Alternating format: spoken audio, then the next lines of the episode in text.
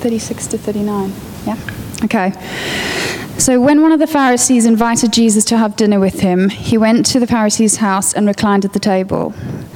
A woman, in the, a woman in that town who lived a sinful life learned that Jesus was eating at the Pharisee's house. So she came there with an alabaster jar of perfume.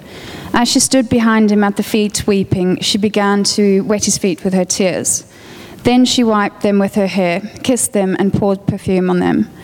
When the Pharisee who had invited him saw this, he said to himself, If this man were a prophet, he would know who is touching him, and what kind of woman is she, that she is a sinner.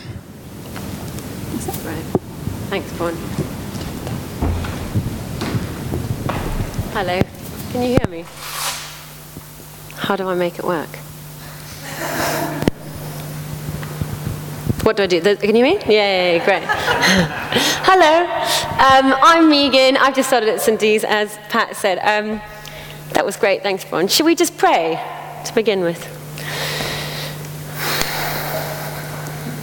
Lord Jesus, thank you for your word. We just ask that you open our hearts, open our minds, open our eyes to see you more clearly, to learn about you, Lord, and to learn about your character, and how we can have a relationship with you and how we can know you more, Lord Jesus. Just send your Holy Spirit now to speak to us. Amen. Great. Um, yes, I started working at St. D's, but I live in Hammersmith. I live with my very good friend, one of, well, my best friend, Ali, over there. and we are lucky enough to live in a three bedroomed house, even though there's two of us. The third bedroom is kind of like a study. You know how when you look at a house, they say like three rooms, but they say slash study in one of them? This is like one of those. It's got a very small little, it's like a single bed there. But we thought, how cool that we can bless people when they um, want to come to London. And if they want to stay somewhere for a week or two, we can say, yeah, we've got a spare room. Come, you can have your own space. Um, wouldn't that be nice? We were like, yeah, we've got this sorted. It'll be really nice. Um, we've been there. We've come to London and need, needed a place to stay. And so we made it all really pretty. We put some flowers there. I put some like cotton wool buds and like little soaps with London on them. Um, so just people felt really welcome. Um, and then we started um, quite quickly, actually. People were like on Facebook, um, anyone have a place to stay um, in London? Uh, it'd be really helpful. I'm coming for a week or two.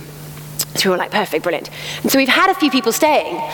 Um, but actually, in reality, what happens is they come and we're like, brilliant, we're so great, this is so nice, let's try and be really hospitable. Um, and then um, the morning time, we're getting ready and we're like, did you see her room last night? She didn't even make her bed. No, all the clothes are everywhere. Isn't that weird? Oh, well, never mind, doesn't matter. It's nice that we can have them stay.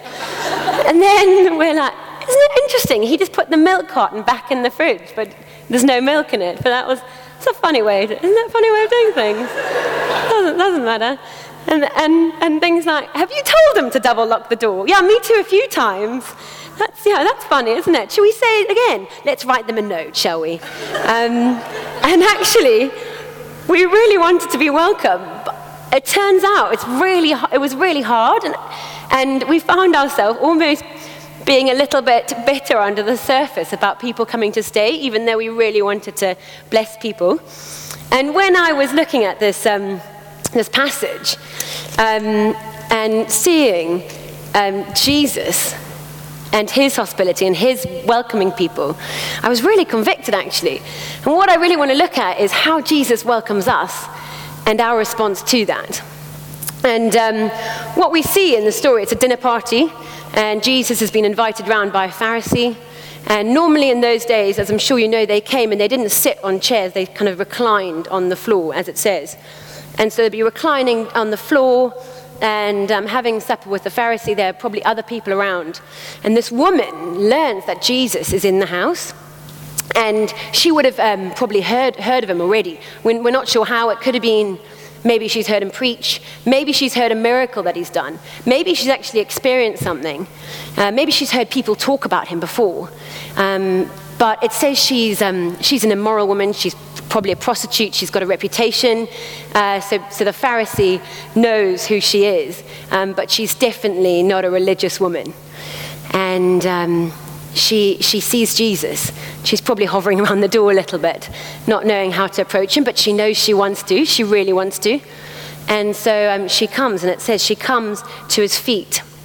And she takes out this perfume and breaks it over his feet. It was quite normal to wash people's feet when they come, come for supper because they didn't wear shoes, so their feet would be quite grubby. So it was quite a normal thing to do. But Jesus' feet hadn't been washed this time.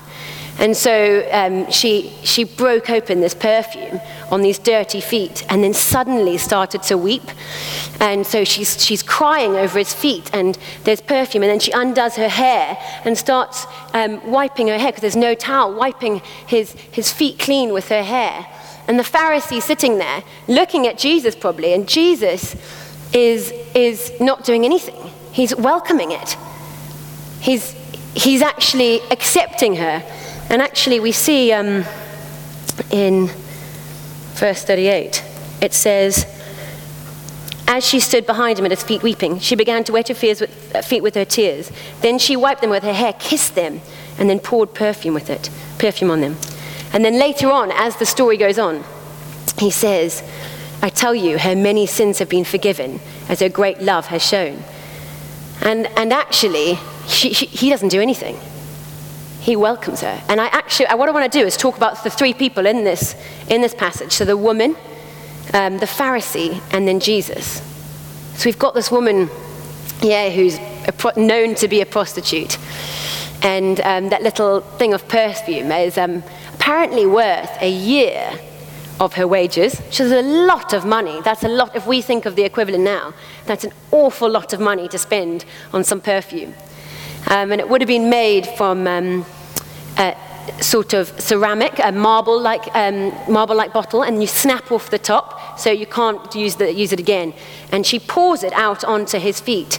And I don't think when she came to him, she planned to cry. It's quite hard to plan to cry, actually, especially when you've been living a life where you can't really show emotion and you can't really be vulnerable where she's been living a life as an immoral woman, as a prostitute, and showing emotion is, is not suitable, and you've had to make yourself almost hard to it. Um, so suddenly, with Jesus welcoming her in, she just suddenly starts to weep at his feet. And then her hair, as she takes it out, and apparently um, your, letting your hair down was so shameful in those days that um, it was almost cause for divorce if you let your hair down as a woman in public. And she is so humbled at his feet, so overwhelmed with the love um, that she's getting from him that she just takes her hair down and she, she starts to wipe his feet. And um, it was so undeserved. It was this undeserved love that Jesus started to show to her. And it reminded me of a story. I um, grew up in South Africa. Um, my parents are here as well. Hello, South African parents. And um, we, um, um, apartheid happened for most of their life and the beginning of my life. And it actually only ended in 1994, which is really, really soon. And um, really recently. And there's a story of this woman, and obviously, because South Africa is part of my heritage and my roots, the story was so powerful for me because it was this old African woman. Um, by the time apartheid ended, she was in her 80s, she was really old. And um, what happened was um, there's this, um, this soldier who had been um, been going out and um, he'd been part of apartheid and he was an Afrikaans guy. And it got to the point where they were in court and they were, it was on trial for all the things he had done um, to so many African people. And this little old woman was sitting there and they said to him, um, um, Is it true that you have gone to this woman's house and you've taken her husband and you've taken her husband and you've taken him and you've, you've murdered him and you've burnt him? Um, and, and yeah, and you've, you've killed him. And the man was like, yeah, it's true. And then they said, is it true that you then went three months later and you took her son and you took him and you burnt him and you murdered him too? And he was like, Yes, it's true. And at that point, he started to weep as well. And I mean, just like we see with this woman, this unplanned weeping after you've had to harden yourself. And he, he, you could see he was trying to shut it off, but seeing this old woman was there. And they said to her, They said to this um, woman, What would you like to be seen done to this man? What would you like to be done to this man? She said, I'd like three things. I'd, I f- firstly would like to, to see where you buried or where you put the ashes of my son and my, my husband so I can give them a proper burial. Secondly, I would like this man to come to supper with me every Sunday because my son used to do that. And thirdly, I'd like to, to give him a hug and show him real forgiveness because I don't think he's ever been shown that before. And as she gave him a hug, he just broke down because he had never been shown grace and freedom and forgiveness like that before, totally undeserved, as we see with this woman. This woman, she broke down after feeling so hard hearted because she had never experienced such total undeserved love and the freedom that came with that. Um, and for me, that was really challenging, actually, about how I respond, because it's the same God that loved that woman and the same God who was in that old, that old woman's heart showing love to that soldier. Um, on the other side of the story, we've got the Pharisee. So we've got the woman, we've got the Pharisee. And he's sitting and he's a, he's a religious man of the law. Um, and he's invited Jesus round. He's probably been around Jesus quite a lot. Um, so he knows him. Uh, they're having a dinner party together. And um, he doesn't, he doesn't wash Jesus' feet when he comes in. Seems quite apathetic, as we see. Um, in, in verse 44, it goes on, it says, um, he says to the Pharisee, Do you see this woman? I came into your house. You did not give me any water for my feet, but she wet my feet with her tears and wiped them with her hair. You did not give me a kiss, but this woman, from the time I entered, has not stopped kissing my feet.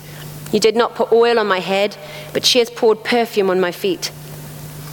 And so, this man who's meant to be a religious man um, is almost apathetic to who Jesus is. Um, and almost when the woman comes, he's almost like, Stop making a scene. What if he knew who she was, just send her away. What is she doing? Why is she crying? Come on. Seriously, okay, he's, yeah, we think we know he's great. Come on, why, what's with the scene?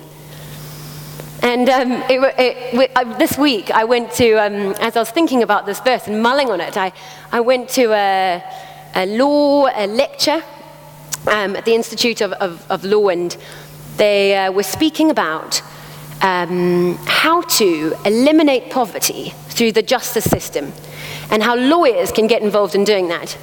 And it, sound, it, sounded amazing. I'd been invited there as a guest, and it was more of a discussion group. There were quite a few influential people there, lots of lawyers, um, lots of people who were quite high up in um, different NGOs and charities.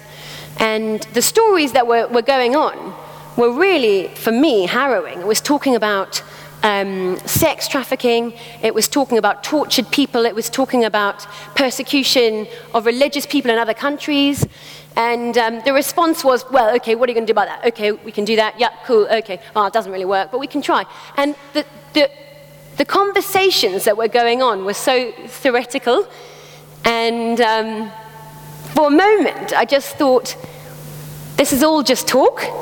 And then one woman speaks up and she starts talking about loving people.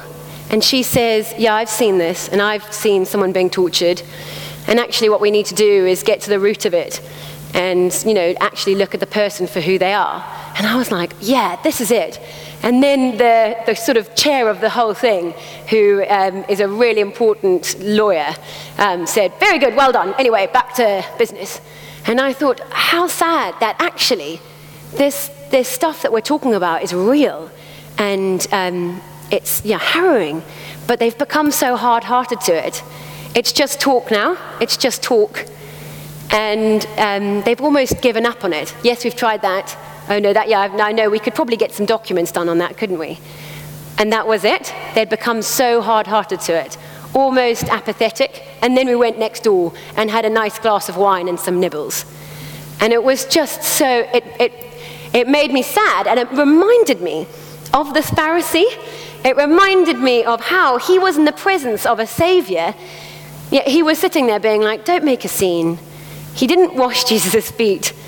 Um, if, if anything, he questions Jesus. And it made me think about how I come to Jesus. He's welcomed me. And I've been in his presence for a while now. I've been a Christian for a while now. How do I respond to his welcome? How do I come to him? Is it just Jesus? I'm just coming to church, just going to hang out with Jesus. It's just a little prayer in the morning. I'm just going to read my Bible because it's just Jesus. When last did I come uh, with a sacrifice and with weeping and with vulnerability and w- with a humble heart? Because it's never just Jesus. And this um, leads me on to the third character quite nicely Jesus. Because what we see is just a glimpse, a glimpse of, of forgiveness that he's had for this woman, a glimpse of what he's done for us.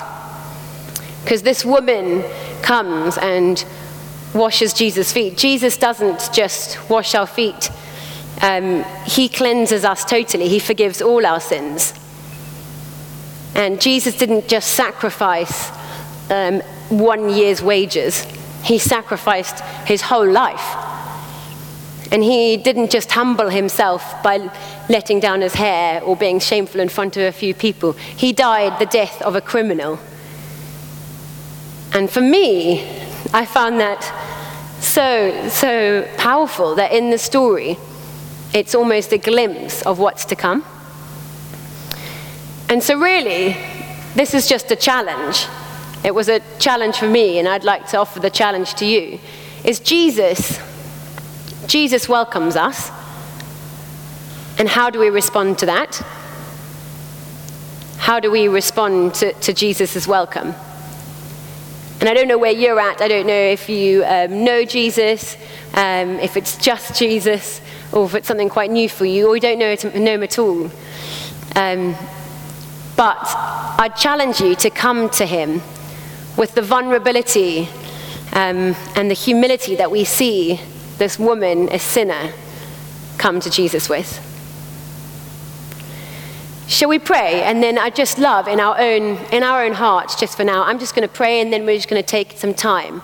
And maybe on your own, in your own heart, just chat to him about what you want to say. I know for me, I had some things to say sorry for and some things to rejoice for.